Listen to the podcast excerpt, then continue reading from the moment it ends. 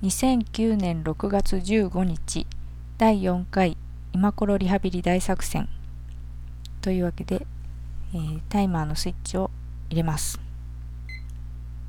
はい、最初に、えー、何か喋ってるとスタートボタンを押すのを忘れることに気づきました、えー、今日のお題は、え布団ですね。暑くなってきましたので、えー、毛布を干して片付けました。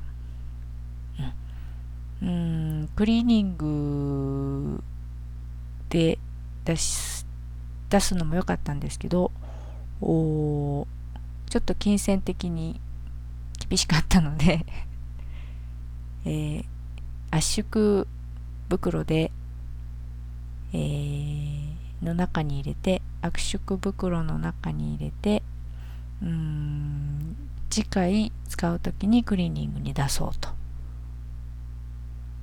いう方向で。ですね。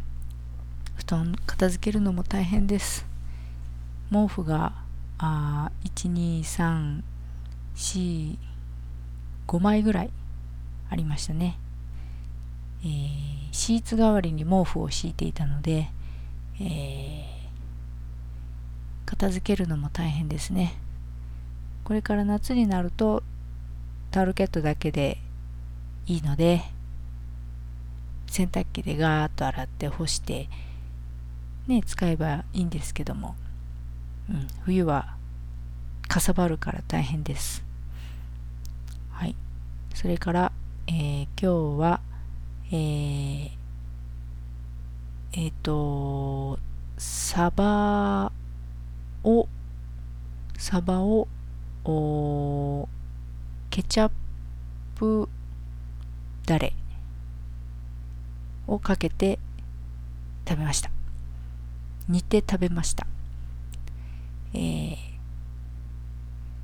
何を入れたかな？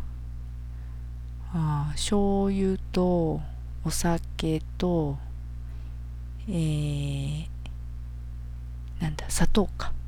砂糖を煮立たせて、その中にサバを入れて、えー、サバが煮えたら取り出して、残ったソースの中にケチャップを入れて、片栗粉でえー、あんかけみたいにして作りました。